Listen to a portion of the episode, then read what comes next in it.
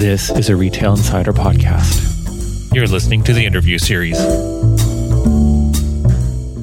Welcome to the Retail Insider Podcast. I'm your host, Craig Patterson, and with us today is Suzanne Sears. She's president of Best Retail Careers International, as well as Luxury Careers Canada. Welcome, Suzanne. Well, thank you for having me on today, Craig. So, we've got a lot to talk about today. Uh, let's start off with a recent poll that we did about how retail employees are feeling about returning back to work and vaccines. Well, it's a very interesting point. Um, we ran the survey, we had a very significant response. And by and large, in fact, at least 68% of retail staff at every level said they had concerns about working with coworkers who were not vaccinated, a slightly smaller percentage, but still significant 65%, felt that they were uncomfortable or nervous about serving customers who are not uh, vaccinated. And of course, they all felt strongly that mask wearing should continue, uh, both for staff and for customers. Um, it's creating a little bit of resistance in the return to work movement. Holy cow. Um, and now the government of Ontario also announced, uh, it was actually September 1st, I believe, that proof of vaccination um, is going to be required in uh, various settings like restaurants, stores, and you know other public venues. Uh, now that we're seeing more provinces like Quebec, Ontario, well, actually pretty much all of them at this point mandating proof. What do you, yeah, what do you think the impact is uh, going to be moving forward on retail and otherwise? I think at this point, retail is disappointed that they aren't included um, they especially can't understand why. Um, I think they would have felt um, very much in support of the vaccine passports, as most Canadians are, to include non essential retail. Um, when you think about it, most of them are small interior spaces. The street stores, of course, have no capacity for these advanced ventilation systems. Uh, the malls are, are better equipped to do that, but once you're in one of the mall stores, again, you're in a fairly uh, more confined environment in some aspects. So I, I, think that overall retailers would support it, and they're just genuinely concerned that they've been hmm. left out. Now, with the new mandates being brought uh, forward with the COVID protocols, who's responsible for the extra cleaning that's required in the stores? Well, the entire cleaning issue has become one of uh, real debate, and I'll tell you why. Most of the scientists now are saying this is a small particle virus that is an aerosol, and that we're cleaning not much of anything that has an impact on the Delta variant, at least. Um, so, this excessive amount of cleaning that we're doing is of questionable value. In general, um, the staff resent doing it. Um, they consider themselves professional um, brand ambassadors, guiders, um, you know, assisting customers to enhance their lifestyle. And the whole idea of here's a rag, go sterilize things, or sterilizing as they're serving the customer um, is somewhat offensive to them. And again, I mean, we need better guidance from um, the health boards, but most scientists are saying yeah, none of that's probably necessary. It's not going to help with an aerosol virus. Mm-hmm. And there was some, you know, retail employees who were very unhappy with having to clean. We were talking about this before mm-hmm. in terms of, oh my, yeah, no, it's. Well, you know, I mean, if you have a degree in retail management from Ryerson University or any of the other esteemed bodies, um, the idea of your career wasn't to spend one or two hours a day cleaning. Yeah. And certainly when you're giving the luxury service, to have to stop, show, you know, show a person a handbag, for example, and then stop and clean it before you put it back. It interrupts the, um, the feel and the relationship. And it's a reminder. Um, it makes customers nervous too. Oh, yes, this could be unha- unhealthy for me. Um, I think the cleaning part pretty much has to go. But again, nobody wants to drop it until the government takes a position on it. Interesting. Holy cow. Now, um, let's talk a little bit about uh, uh, proof of vaccinations. So um, it, it, doesn't look like in terms of retail yet that there right. is, you know, mandated proof of vaccination. But we do know that in restaurants, if you want to go into a dining room, I think in most parts of the country, pretty soon, if not now, depending where you are, mm-hmm. you gotta show your proof of vaccination. whose Right. responsibility uh, is it or will it be to, to check for proof of vaccination for, for people coming into these businesses? Well, unfortunately, it's probably going to be left to the most junior people on the team Mhm. to stand at the door, the your typical hostess who's going to have to request the information. I heard of a story just this week where a hostess in New York was assaulted by three men from Texas for even asking. My God. So there is a lot of fear and concern. Um, are we going to have to get to the point where you have security at the front door? That may be so. I mean, Mhm. although these smaller venues certainly can't afford it, but at the same time, the go- the only government the guidance that the Ontario government has given at least is well, if you have a problem, call nine one one. And I mean, we have very expensive police resources needed for more things than to um, enforce vaccination passports. Mhm. So I think it's definitely a problem. Although I'll tell you, I have to give credit to the restaurant industry. They've gotten right out in front of this because they do support it. Mhm. It'll encourage more people to return to work. And they're critically understaffed, as retail is, but even worse. Um, and, and a lot of these small businesses have already, as early as last week, saying, hey, we want your business. Here's what it's going to look like on the 22nd. Don't even come here if you're not vaccinated. We're going to demand that all our staff are vaccinated, our bands, our artists, our servers. You can't come in our doors unless you're vaccinated. And if you don't like it, you know, we'll see you after the pandemic. They're just not even, they don't want to be involved with this uh, proof of prior illness so that we know you have antibodies. They're not interested in a 72 hour old COVID test. It's just all in. And I think you're going to see that pattern continue where it's 100% everything, everyone vaxxed or just don't come here. I don't think they, they have the time or the patience for all the mitigating factors, you know, or prove that maybe you have an exemption. Mhm. Did you see that crazy story yesterday? There was a tra- doctor in a walk-in clinic in Richmond Hill, I think it was, or somewhere in North Toronto, um, handing out uh, VAX, VAX passport exemptions to anyone who wanted them just because they asked. Wow. And they had hundreds and hundreds of people lined up around the door. Eventually, his name got published. And so I'm not sure what action was taken, but I kind of think that might not have been entirely legal. But he was doing it. Oh, There were hundreds of people lined up. oh, of course there were. And they were probably the same people who were protesting in downtown Toronto at hospitals. I think so. Unfortunately, you're probably right. Speak- yeah. Oh. I, I, you know, I think honestly, um, it should have included retail because you know you want to restart this co- economy, and retail composes at least you know the most significant dollars um, to the economy of, of any industry, especially in Ontario. And you can't fully restart if everyone's not back to work. Because regardless, you know, you might be able to open the doors, but it's pretty hard to sell if you don't have staff there. And what is what is doing uh, this lack of staff is driving people to shop online, which is again has lots of supply chain issues.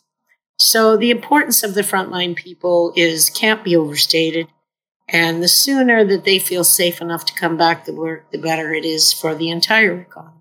So we actually been talking about this for a while, Suzanne. It's about understaffing in stores. We actually even did a uh, presentation for the International Council of Shopping Centers conference in 2019, and we were talking about how retail was understaffed. It created an emergency situation, and we were looking at before the pandemic having understaffing by about 10%, but now I think we're seeing vacancies what in the 20 to 40%.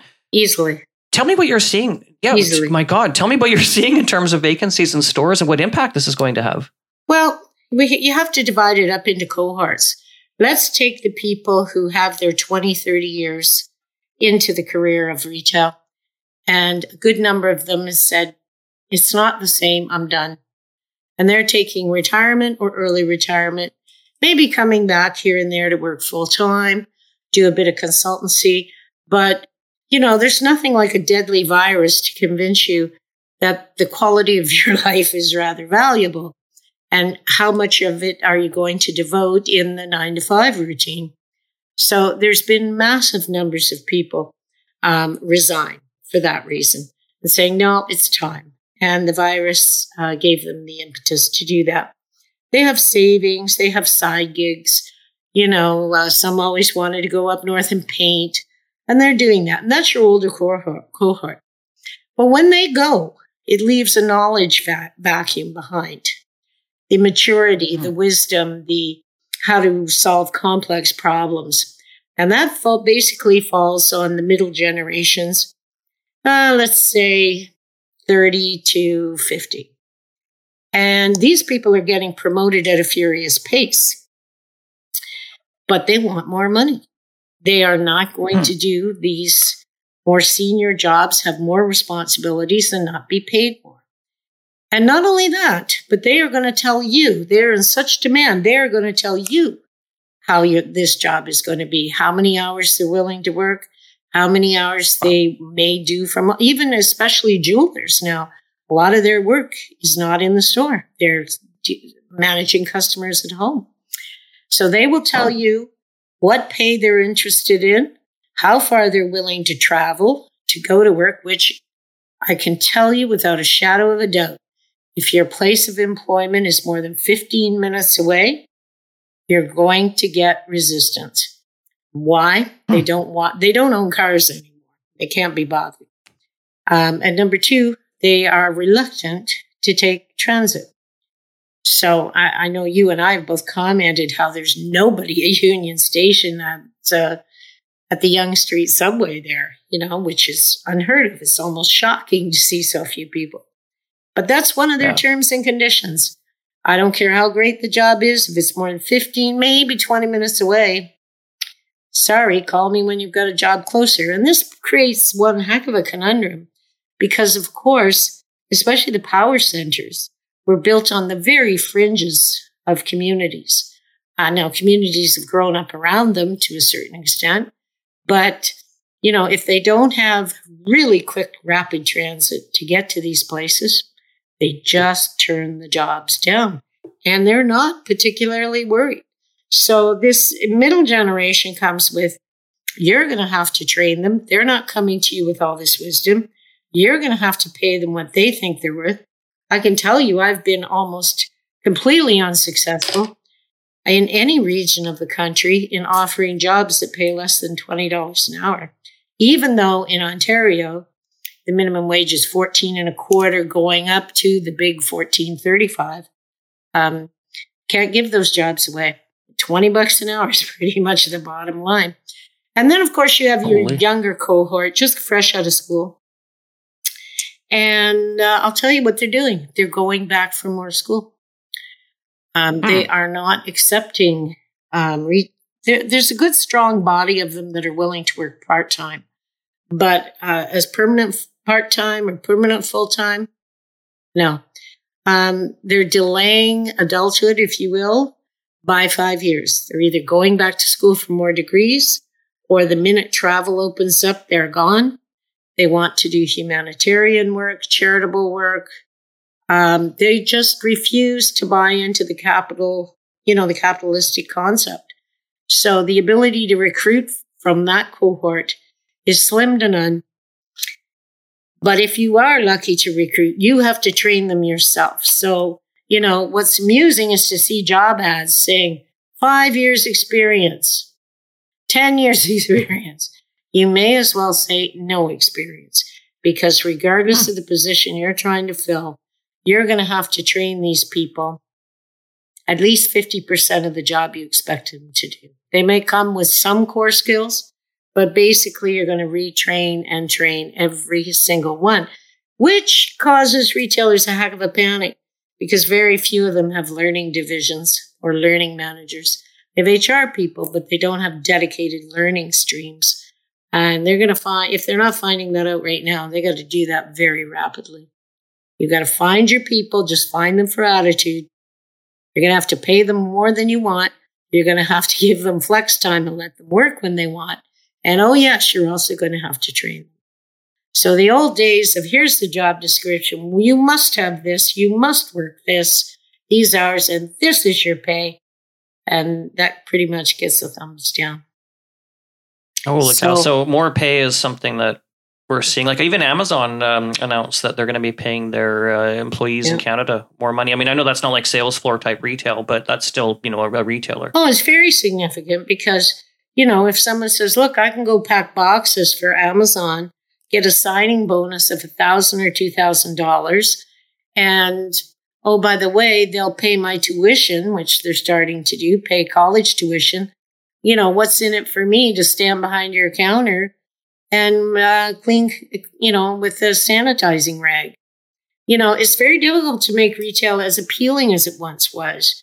You know, the fun of retail should be surrounded by these either exciting or interesting or beautiful products. And you'd have conversations all day with all kinds of different people from all over the world. And now it's here's your spray bottle and rag.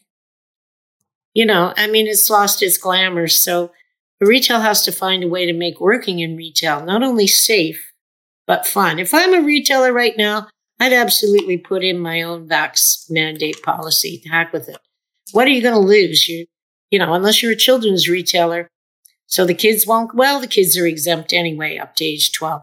So forget about that. So unless you're, you know, selling to tweens, by and large, how much business are you going to lose by not catering to the unvaccinated. There's such a small percentage, and yet effectively they hold the rest of us hostage. I just put in my own mandate and let the chips fall where they may. Wow. Now, in terms of um, you know a, a lack of um, retail staff in stores, what impact would this have on on retailers? And again, we've talked about you know a lack of, of bandwidth, you know, affecting revenue. But tell me a little bit more about that. Uh, Vacancies cost money. In fact, my most recent September blog is called The Curse of Vacancies. If anyone cares to read it, you're always welcome to sign up to my newsletters. Um, the curse of vacancies is basically this if you don't have someone to sell it on the floor, you're losing money. So if your typical staffing position was you had four salespeople and now you have three, you are not saving money you are losing the productivity of the fourth person. So your entire organizational chart was designed to pay X number in wages to deliver Y in sales. When one of that piece of the X number of people is missing, by default, you're losing Y in sales. But not only that, now the extra workload, the burden has shifted to the other three, the remaining ones they start to get burnt out. They start to get angry and they start, and the turnover starts going up. Full staffing is a critical piece of retail. Um, it was MIT that did a study about, oh, predates uh, recent times, probably around 2013, that showed for every vacancy that you have, you are losing four times the value of that person's salary wow. in sales and productivity.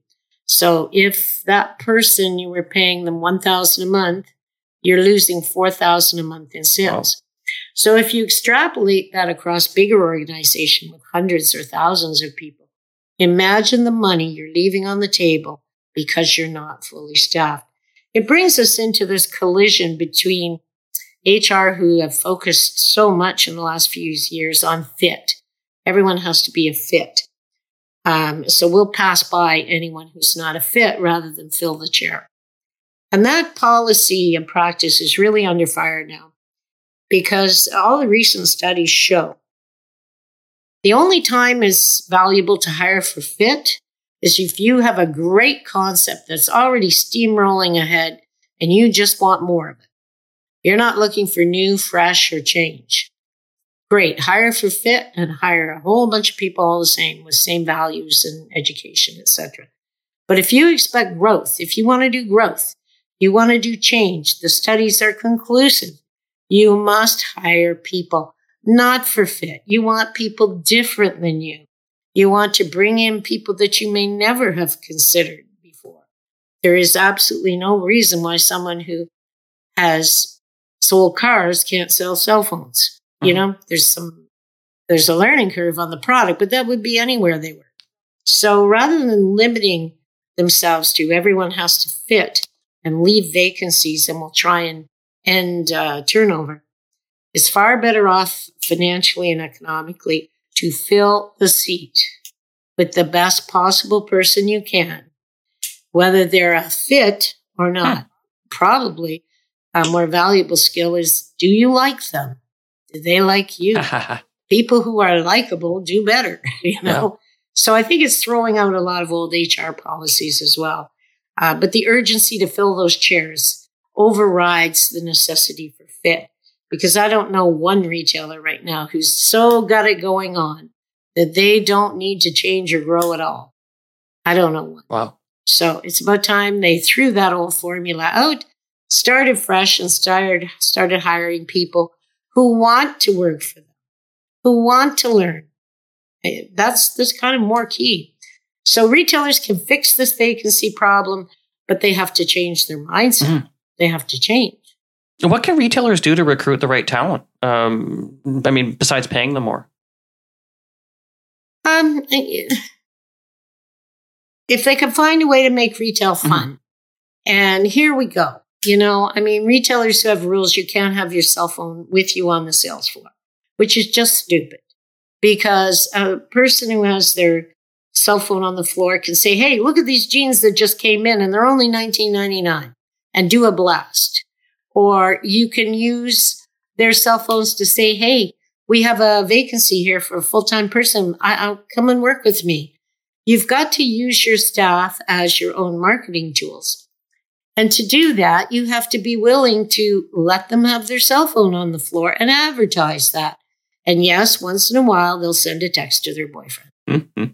It's the price of being in the I generation. They really have to start thinking about the I generation and allowing them to function the way they really live. You can't take them and squeeze them into old school retail ideas. You know, I mean, they have to bring back things like educational allowances and have really structured training programs. Thing they love to learn. They love to learn. Um, but they also need a defined career path. So you're going to spend six months in this store, then we'll send you to Eaton Center for higher volume and, and so on. They need structured career paths, not this ambiguous, well, we'll see how you do and if things work out and if there's a vacancy, you know, any structured career paths. And you have to make it fun. Um, you know, achieve this goal, win a trip to Algonquin Park. It doesn't even matter. Mm-hmm.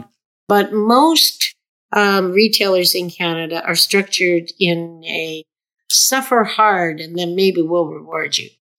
Uh, this doesn't work anymore. They're going to have to make it Come and work for us. It's the most fun ever. We have pizza nights on Tuesday.